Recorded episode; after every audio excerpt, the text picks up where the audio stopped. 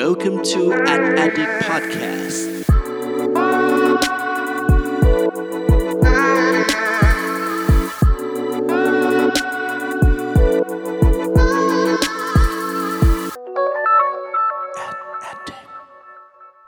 สวัสดีครับ ขอต้อนรับเข้าสู่ a d d i c t Podcast ตอนที่ 20 กับผม เพิร์ดพงปติภาสุกยืดครับ วันนี้นะครับสิ่งที่เราจะมาพูดกันนะครับ ก็คือเรื่องของเทรนด์ นะฮะ โดยที่ผมเชื่อว่าหลายๆคนเนี่ยก็อยากจะรู้แหละว่าเฮ้ยมันมีเทรนอะไรที่อัปเดตกันบ้างนะครับ ดังนั้นเนี่ยวันนี้ผมได้มีโอกาสนะฮะไปเยี่ยมชมงานหนึ่งมานะฮะก็คืองาน Startup Thailand 2019 นะครับ ซึ่งในงานนี้เนี่ยก็มี speaker เจ๋งๆ จากทั่วโลกมากมายเลยนะครับ แล้วก็ในครั้งนี้นะครับ Startup Thailand เนี่ยก็ได้มีการร่วมมือกับทาง Creative Talk นะครับ แล้วก็มี speaker ที่เกี่ยวข้องโดยตรงกับวงการ Creative หรือว่า Marketing เนี่ยมาให้คำแนะนำมาให้ความรู้สิ่งที่น่าสนใจกันเพิ่มเติมมากมายเลยด้วยนะฮะ โดยเซสชันหนึ่งที่วันนี้เนี่ยผมอยากจะพูดถึงเนี่ยก็คือเซสชันของ Creative แล้วก็ Marketing Trend Beyond 2019 นะครับ โดยที่ได้รับเกียรติจากคุณหนึ่งอัศวินนะฮะจาก Gray NJ แล้วก็คุณบีสโรจจาก Rabbit's Tail เนี่ยมาแบ่งปันเรื่องราวดีๆกัน นะฮะแต่ว่าวันนี้ผมขอเลือกมาเรื่องหนึ่งละกันที่เป็นเรื่องที่คิดว่าน่าจะจำเป็นนะครับสำหรับนักโฆษณาแล้วก็นักการตลาดหลาย ๆ ท่านนะฮะเพราะว่าผมอยากจะอัปเดตให้เห็นกันนะครับว่าจริง ๆ แล้วเนี่ยตอนนี้เนี่ยมันมีเทรนด์ของพฤติกรรมผู้บริโภคอะไรกันบ้างนะครับที่ ตอนนี้มีการเปลี่ยนแปลงนะครับสำหรับครึ่งปีหลัง 2019 นี้นะครับดังนั้นวันนี้สิ่งที่เราจะคุยกันนะครับคืออัปเดต 4 เทรนพฤติกรรมผู้บริโภคในช่วงปลายปี 2019 ที่นักการตลาดและนักโฆษณาต้องรู้ครับ สำหรับเรื่องแรกนะฮะที่เป็นเทรนด์นะครับที่เกี่ยวกับพฤติกรรมผู้บริโภคเนี่ยเราก็คิดว่าเป็นอะไรที่น่าจะมาใหม่นะฮะสำหรับปลายปี 2019 นี้นะครับจนถึงต้นปีหน้า 2020 นะฮะอย่างแรกเลยนะครับก็คือสิ่งที่จะเปลี่ยนแปลงไปแน่นอนนะครับพฤติกรรมของผู้บริโภคเนี่ยหลักๆเนี่ยคงไม่เปลี่ยนนะครับแต่ว่าซับเคาเจอร์ของผู้บริโภคนี่แหละจะเป็นสิ่งที่เปลี่ยนแปลงไปนะครับ จริงๆเนี่ยคือในเซสชันเนี้ยพี่หนึ่งอัศวินนะฮะก็ได้มีการตั้งคำถามกับพวกเราเล็กๆน้อยๆนะฮะว่าเฮ้ยคิดว่าคนเราเนี่ยพฤติกรรมคนเราเนี่ยมันจะเปลี่ยนแปลงไหมนะฮะจริงๆเลยคนเรามันต้องเปลี่ยนแน่นอนอยู่แล้วแหละนะครับแต่ว่าอาจจะไม่ได้เปลี่ยนแบบโอ้โหใหญ่โตมากนะครับสำหรับระยะเวลาแค่ประมาณ 1 ปีนะฮะแต่ว่าถ้าเราสังเกตดีๆเนี่ย มันจะมีพฤติกรรมเล็ก ๆ หรือว่ามันจะมีเหมือนกระแสสังคมอะไรบางอย่างที่มันจะเปลี่ยนแปลงไปตลอดเวลานะครับไม่ว่าจะเป็นในประเทศเราหรือว่าทั่วโลกก็ตามนะครับแต่ว่าพวกความต้องการของมนุษย์อะไรต่างๆ เหล่านี้นะครับที่เป็นพื้นฐานของมนุษย์อยู่แล้วเนี่ยคงไม่เปลี่ยนไปอย่างแน่นอนนะครับแต่ว่ามันจะมีรายละเอียดบางอย่างที่เปลี่ยนไปนะครับตัวอย่างเช่นอะไรนะฮะอย่างสมมุติว่าปีในปีนี้ละกันนะครับ culture สิ่งหนึ่งที่เราคนไทยเนี่ยจะให้ความสำคัญกันเยอะมากเลยนะครับ อาจจะเป็นเรื่องของการเมืองนะฮะ แต่ว่าถ้าเป็นปีหน้าสิ่งที่เราจะพูดคุยกันเป็นหลักเป็นท็อปิกที่ไม่ว่าจะเป็นกระแสข่าวอะไรต่างๆเนี่ยมันอาจจะเปลี่ยนแปลงไปเรื่องการเมืองอาจจะเบาลงก็ได้ นะครับ แต่ว่าถ้าดูอย่างอเมริกานะครับ หลังจากที่คุณทรัมป์เนี่ยมาเป็นประธานาธิบดีใช่ไหมฮะ มีการบอกถึงแนวคิดนะครับว่าเขาเนี่ยจะปิดกั้นนะฮะไม่อยากให้คนที่เป็นชาติอื่นๆเนี่ยเข้ามาอยู่ในประเทศนะฮะ มันก็เลยทำให้มีกระแสสังคมต่างๆ ที่เกี่ยวข้องกับความเท่าเทียมนะครับทางเชื้อชาติทางอะไรต่างๆเนี่ยเยอะแยะมากมายเลยนะครับ ซึ่งสิ่งเหล่านี้แหละความเป็น subculture เหล่านี้นะครับมันก็จะส่งผลถึงงานโฆษณางานครีเอทีฟงานการสื่อสารต่างๆเหมือนกันนะครับ อย่างที่เราจะเห็นได้เลยนะครับว่าอย่างที่ผมเคยบอกไปเหมือนกันว่าคานสไลออนในปีนี้เนี่ยงานที่ได้รับรางวัลเยอะมากนะครับมักจะเป็นงานที่เกี่ยวข้องกับเรื่องความเท่าเทียม นะครับซึ่งสิ่งเหล่านี้ก็สอดคล้องกันทั้งหมดเลยนะครับ ดังนั้นอย่างแรกเลยนะครับ ถ้าพูดถึงพฤติกรรมที่เปลี่ยนแปลงไปของคนนะฮะ แน่นอนว่าพฤติกรรมหลักๆของคนเนี่ยคงไม่ได้เปลี่ยนไปหรอก แต่ว่ามันจะมีซับเคานเจอร์บางอย่างในสังคมนั้นๆ ที่เปลี่ยนแปลงไป ซึ่งในฐานะที่เราเป็นนักการตลาดหรือนักโฆษณาเนี่ย ก็ต้องรับรู้แล้วก็ปรับตัวไปตามเช่นกันครับ เทรนด์ที่2นะครับก็คือผู้บริโภคยุคใหม่ในปัจจุบันนี้นะครับเขาเนี่ยจะมีความคาดหวังให้แบรนด์เนี่ยใส่ใจในเรื่องที่สังคมใส่ใจมากยิ่งขึ้นนั่นเองนะฮะ เดี๋ยวอธิบายฟังสั้นๆนะครับว่ามันคืออะไรยังไงกันแน่นะครับ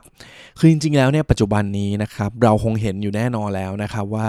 ในสังคมเรานะครับมักจะมีปัญหาอะไรต่างๆ ที่คนเราเนี่ยมักจะพูดถึงกันเป็นวงกว้างนะครับ ตัวอย่างเช่น ปัญหามลพิษนะครับ ปัญหาในแง่ของทรัพยากร สิ่งแวดล้อมนะครับพลาสติกขยะอะไรต่างๆ นี้นะครับ ซึ่งเป็นสิ่งที่คนส่วนใหญ่เนี่ยสังคมต่างๆ เราก็มีการพูดถึงอยู่เป็นประจำอยู่แล้วนะครับ ดังนั้นเนี่ยในมุมของผู้บริโภคนะครับโดยเฉพาะคนรุ่นใหม่เนี่ยเขาเนี่ยพอเห็นว่าเฮ้ยแบรนด์ที่วันๆหนึ่งเขาใช้งานอยู่เนี่ยบริโภคอยู่นะครับถ้าอยู่ดีๆเนี่ยแบรนด์เหล่านั้นเนี่ยไม่ได้ให้ความสำคัญกับสิ่งเหล่านี้ที่เป็นปัญหาเหล่านี้ของสังคมเนี่ยเขาก็จะรู้สึกผิดหวังจากแบรนด์เหล่านี้เหมือนกัน นะครับ มีตัวอย่างหนึ่งซึ่งเชื่อว่าเพื่อนๆหลายคนเนี่ยน่าจะเคยเห็นนะครับ แล้วก็คุณบีซาโรเนี่ยก็ได้ยกตัวอย่างทำให้เราแบบเออเห็นภาพชัดเจนมากนะครับ ก็คือมีแบรนด์ขายชานมอยู่เจ้าหนึ่งละกันนะครับ ขอไม่เอ่ยชื่อละกันนะครับ แบรนด์นี้เนี่ยเขาก็มีบริการนะครับ เหมือนหลาย ๆ ร้านนี่แหละที่เปิดโอกาสให้ทั้ง Grab Line Man หรือว่าผู้ให้บริการในการแบบเป็นเหมือนตัวกลางในการซื้อของซื้ออาหารซื้อน้ำอะไรอย่างนี้ให้นะฮะก็ใช้บริการเขาเหมือนกันนะครับ โดยที่มีวันหนึ่งนะฮะมีผู้บริโภคนี่แหละที่เขาสั่งน้ำชานมจากร้านนี้นะครับ แต่ว่าพอได้รับแล้วนะครับ เห็นว่าเฮ้ย ในถุงที่ให้มาเนี่ยมันมีพลาสติกเนี่ยมากถึง 7 ชิ้นเลยทีเดียวนะครับเพราะว่าแบรนด์นี้นะฮะเขามีการแบ่งใส่ไข่มุกก็ใส่กล่องหนึ่งนะครับใส่ชาก็ใส่อันหนึ่งใส่นู่นคือแบบมันมีพลาสติกเยอะมากนะครับจนทำให้คนเนี้ยเนี่ยเขารู้สึกว่าเฮ้ยทำไมแบรนด์นี้เขาถึงไม่ให้ความสำคัญกับเรื่องการลดพลาสติกนะครับแล้วก็เลยได้โพสต์ลงใน social media ไปนะครับทำให้เกิดกระแสแบบโอ้โหยิ่งใหญ่เลยฮะคนวิพากษ์วิจารณ์เยอะแยะมากมายเลยนะครับก็เลยยทำให้เป็นตัวอย่างหนึ่งนะครับที่ทำให้เห็นชัดเจนมากๆนะครับว่า ณตอนนี้เนี่ยคนเรานะครับโดยเฉพาะคนรุ่นใหม่เนี่ยค่อนข้างคาดหวังมากๆนะครับเพื่อให้แบรนด์เนี่ยใส่ใจในสิ่งที่สังคมใส่ใจเหมือนกันนะครับดังนั้นสรุปเทรนด์ที่2นะครับคือตอนนี้นะครับผู้บริโภคคาดหวังให้แบรนด์ใส่ใจในเรื่องที่สังคมใส่ใจแล้วนั่นเองครับ เทรนด์ที่3นะครับก็คือตอนนี้เนี่ยผู้บริโภคนะครับเขาคาดหวังให้ทุกธุรกิจที่เขาใช้งานอยู่ณปัจจุบันนี้นะครับต้องเป็นดิจิตอลแล้วนะครับตอนนี้เนี่ยมันหมดยุคแล้วนะครับกับการมาแยกว่าเฮ้ยมันคือ traditional หรือว่าดิจิตอลหรืออะไรต่างๆ ก็ตามนะครับทั้งในแง่ของธุรกิจแล้วก็ในแง่ของการสื่อสารด้วย นะครับ แต่ว่าจริงๆ แล้วตอนนี้นะดิจิตอลนะครับควรจะเป็น fundamental แล้วนะครับของเกือบเกือบทุกธุรกิจเลยนะครับ เพราะว่าไม่ว่าจะเป็นธุรกิจไหนก็ตามนะครับก็ควรจะมีการปรับตัวนะครับให้เหมาะกับพฤติกรรมของผู้บริโภค ซึ่งตอนนี้เนี่ยผู้บริโภคเขาก็ใช้เวลาส่วนใหญ่อยู่ในโลกของโซเชียลมีเดียโลกของเว็บไซต์ โลกของแพลตฟอร์มต่างๆ นั่นเองนะครับดังนั้นเนี่ยเขาก็ต้องคาดหวังแน่นอนนะครับว่า experience หรือประสบการณ์ที่เขาได้รับเนี่ยของแบรนด์นั้นๆเนี่ยโดยเฉพาะผ่านทางช่องทางดิจิตอลเนี่ยจะต้องสมบูรณ์นะฮะจะต้องตอบโจทย์ของเขานั่นเองนะครับตัวอย่างหนึ่งนะฮะก็คืออาจจะเป็นในแง่ของเว็บไซต์นะครับที่สมมุติว่าตอนนี้นะฮะผมสนใจแบรนด์นี้นะครับแล้วก็อยากจะเข้าไปหาข้อมูลนะครับว่าเฮ้ยสินค้านี้เนี่ยมันเป็นอะไรยังไงบ้างนะครับถ้าผมเข้าเว็บไซต์ไปปั๊บกดเข้าปุ๊บ อะโหลดนานมากเลยนะฮะรอเกือบ 1 นาทียังไม่ขึ้นเนี่ยคราวนี้ก็ผมก็จะรู้สึกแล้วล่ะว่าเฮ้ยทำไมแบรนด์นี้มันเป็นแบบนี้นะฮะแล้วก็อาจจะทำให้รู้สึกแย่กับแบรนด์นี้ไปเลยก็ได้นะครับเพราะว่าเราเนี่ยทำให้ experience หรือว่าประสบการณ์ของเขาเนี่ยเสียไปนั่นเองนะครับหรือว่ามีตัวอย่างหนึ่งนะฮะสมมุติว่าเราโทรไปหา call center ละกันนะครับแล้วก็ถ้าเป็นต่ก่อนใช่ไหมฮะถ้าเราอยากพูดกับ call center เนี่ยแล้วเขาสายไม่ว่าง เราก็ต้องรอไปนะฮะรอไปเรื่อยๆ ไม่รู้นานเท่าไหร่นะครับแต่ว่าตอนนี้เนี่ยมีบางเจ้าที่เขาก็มีบริการเพิ่มเติมขึ้นมานะครับคือให้เราเนี่ยสามารถเลือกได้นะครับว่าเฮ้ยเราเลือกจะรอหรือว่าเราจะให้เขาโทรกลับมาภายใน 3 นาทีหรืออะไรประมาณนี้นะครับดังนั้นเนี่ยถ้าสมมติว่าเฮ้ย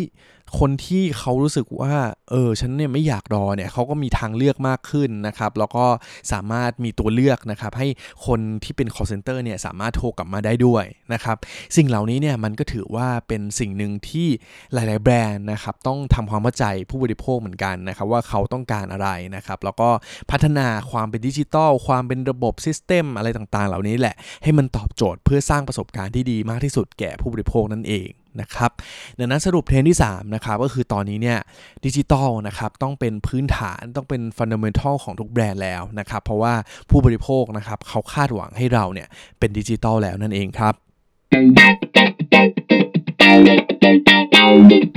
และเทรนที่ 4 ของเราเทรนสุดท้ายในวันนี้นะครับก็คือปัจจุบันนี้นะครับผู้บริโภคเนี่ยเขาจะมีความกังวลกับเรื่อง Privacy ของ Data ของเขาเนี่ยมากยิ่งขึ้นมากเลยทีเดียวนะครับ จริงๆแล้วเนี่ยถ้าหากว่าพูดถึง Data นะครับก็ถือว่าเป็นเรื่องที่เพื่อนๆ น่าจะได้ยินกันอยู่เป็นประจำอยู่แล้วนะครับ data is a new oil นะครับ เป็นคำที่ตอนนี้เนี่ยไม่ว่าจะวงการไหนนะครับ ทั้งเชิงธุรกิจหรือว่าในเชิงของการสื่อสารในการทำโฆษณา marketing อะไรต่างๆ เนี่ย ข้อมูลเนี่ยถือว่าเป็นเรื่องสำคัญมากๆ นะครับ แต่ว่า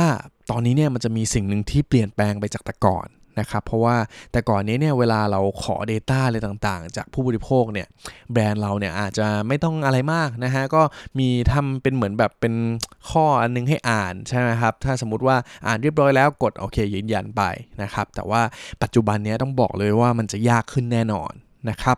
ทำไมอยู่ดีๆ คนเราอยู่ดีๆ หันมาใส่ใจกับเรื่องความปลอดภัย ความเป็นส่วนตัวของข้อมูลมากขึ้นล่ะนะครับ ลองนึกกลับไปดูนะครับว่าในช่วง 2-3 ปีที่ผ่านมานี้เนี่ยเราเจอกับอะไรกันบ้างนะครับ อันนึงเนี่ยผมเชื่อว่าเกือบทุกคนน่าจะได้ยินแล้วก็เห็นข่าวนี้แน่นอนนะครับก็คือข่าวของ Facebook นะครับที่เขามีการทำข้อมูลล่วไหลต่างๆนะฮะมีการไปขายข้อมูลอะไรบ้างละนะครับ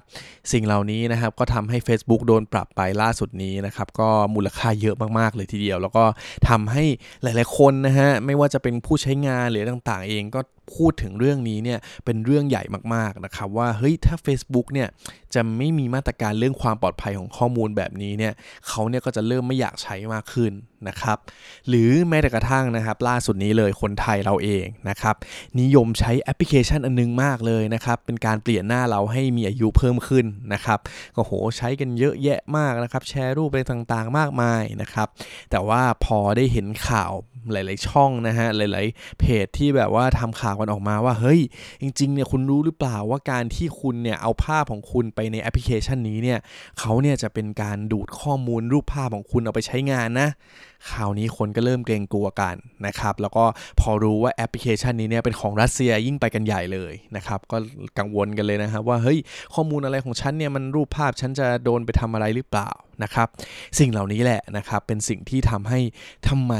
ผู้บริโภคณปัจจุบันนี้เนี่ยถึงเริ่มมีความกังวล แล้วก็ให้ความสำคัญกับเรื่องความปลอดภัย แล้วก็ privacy ของข้อมูลมากยิ่งขึ้น นะครับดังนั้นนะครับในอนาคตแบรนด์ต่างๆนะครับก็จะต้องหาวิธีการนะครับที่มันครีเอทีฟมากขึ้น แล้วก็ทำยังไงให้ผู้บริโภคเนี่ยเขารู้สึกเต็มใจเหมือนเดิมนะฮะอาจจะไม่มีทางเต็มใจเท่าเดิมแหละ แต่ว่าทำยังไงให้เขาเนี่ยยังแบบเออโอเค ในการที่จะมอบข้อมูลอะไรต่างๆ ให้เรานะครับแล้วก็จะทำยังไงให้ผู้บริโภคเนี่ยเขารู้สึกสบายใจ แล้วก็ปลอดภัยด้วยนะครับดังนั้นสรุปเทรนด์ที่4นะครับก็คือปัจจุบันนี้นะครับผู้บริโภคเนี่ยเขาจะมีความความกังวลในเรื่องของ privacy ของ Data ของเขามากยิ่งขึ้นนั่นเองครับและนี่คือทั้งหมดของ 4 เทรนด์พฤติกรรมผู้บริโภคในช่วงปลายปี 2019 นะครับ ที่นักการตลาดและนักโฆษณาควรต้องรู้นั่นเองนะครับ เดี๋ยวเรามาทบทวนกันอีกรอบนะครับว่า 4 เทรนด์นี้เนี่ยมีอะไรกันบ้าง เทรนด์แรกนะครับก็คือตอนนี้เนี่ย ถ้าหากว่าพูดถึงการเปลี่ยนแปลงของพฤติกรรมผู้บริโภคเนี่ยแน่นอนว่าพฤติกรรมหลักๆ ความเป็นมนุษย์ของเขาเนี่ยจะไม่ได้เปลี่ยนแปลงไปนะครับ แต่ว่าสิ่งที่เปลี่ยนแปลงไปอย่างต่อเนื่องทุกๆ ปีเลยเนี่ยคือเรื่องของ subculture นั่นเองครับส่วนเทรนด์ที่2นะครับก็คือตอนนี้นะครับผู้บริโภคเนี่ย เขาจะมีความคาดหวังมากๆนะครับให้แบรนด์ต่างๆ ที่เขาเนี่ยบริโภคอยู่ในทุกๆวันนี้นะครับต้องใส่ใจในเรื่องที่สังคมให้ความสำคัญแล้วก็ใส่ใจด้วยนั่นเองนะครับและเทรนด์ที่3นะครับก็คือตอนนี้นะครับผู้บริโภคนะครับเขาจะคาดหวังให้ทุกธุรกิจนะฮะเป็นดิจิตอลแล้วนะครับความเป็นดิจิตอลเนี่ยต้องเป็นพื้นฐานใหม่ของทุกๆแบรนด์เลยด้วยนะครับ และเทรนด์ที่4นะครับเทรนด์สุดท้ายก็คือ ผู้บริโภคนะครับเขาจะมีความกังวลกับเรื่องของ Privacy ของ Data ของเขาเนี่ยมากยิ่งขึ้นกว่าเดิมมากเลยนะครับดังนั้นเนี่ยแบรนด์ต่างๆ ก็จะมีความท้าทายนะครับในการขอข้อมูลจากผู้บริโภคเนี่ยยากมากกว่าเดิมมาก ๆ เลยทีเดียวครับ และนี่คือทั้งหมดของ a d d i c t Podcast ตอนที่ 20 ในวันนี้นะครับ ก็เชื่อว่าเทรนเหล่านี้นะครับ เพื่อนๆก็คงได้รับฟังไปนะฮะ แล้วก็คงเป็นประโยชน์ในการนำไปประยุกต์ใช้นะครับ ในการทำธุรกิจนะครับ ในการทำการตลาด แล้วก็การทำโฆษณาการสื่อสารต่างๆ ด้วย นะครับ ก่อนจากกันนะฮะก็ย้ำมันอีกเช่นเคยนะครับ ว่าอย่าลืมกดไลค์กดแชร์นะครับ กด Subscribe นะครับในช่องทางที่เพื่อนๆกำลังฟัง a d d i c t Podcast อยู่นะตอนนี้กันได้นะครับ แล้วก็ถ้าใครมีคำแนะนำเพิ่มเติมนะครับ หรือว่ามีความสงสัยนะฮะอยากรู้เรื่องอะไรเป็นพิเศษนะครับ ก็แนะนำมันเข้ามาได้นะครับ แล้วเราเนี่ยก็อาจจะมีโอกาสมาแบ่งปันเรื่องราวเหล่านั้นเนี่ยผ่านทาง a d d i c t Podcast แน่นอน นะครับสำหรับวันนี้ก็ขอบคุณทุกคนมากๆนะครับ ไว้เจอกันวันอังคารหน้าตอนเช้าแบบนี้เหมือนเดิมนะครับสำหรับวันนี้ขอบคุณครับ สวัสดีครับ Welcome to an Addict Podcast.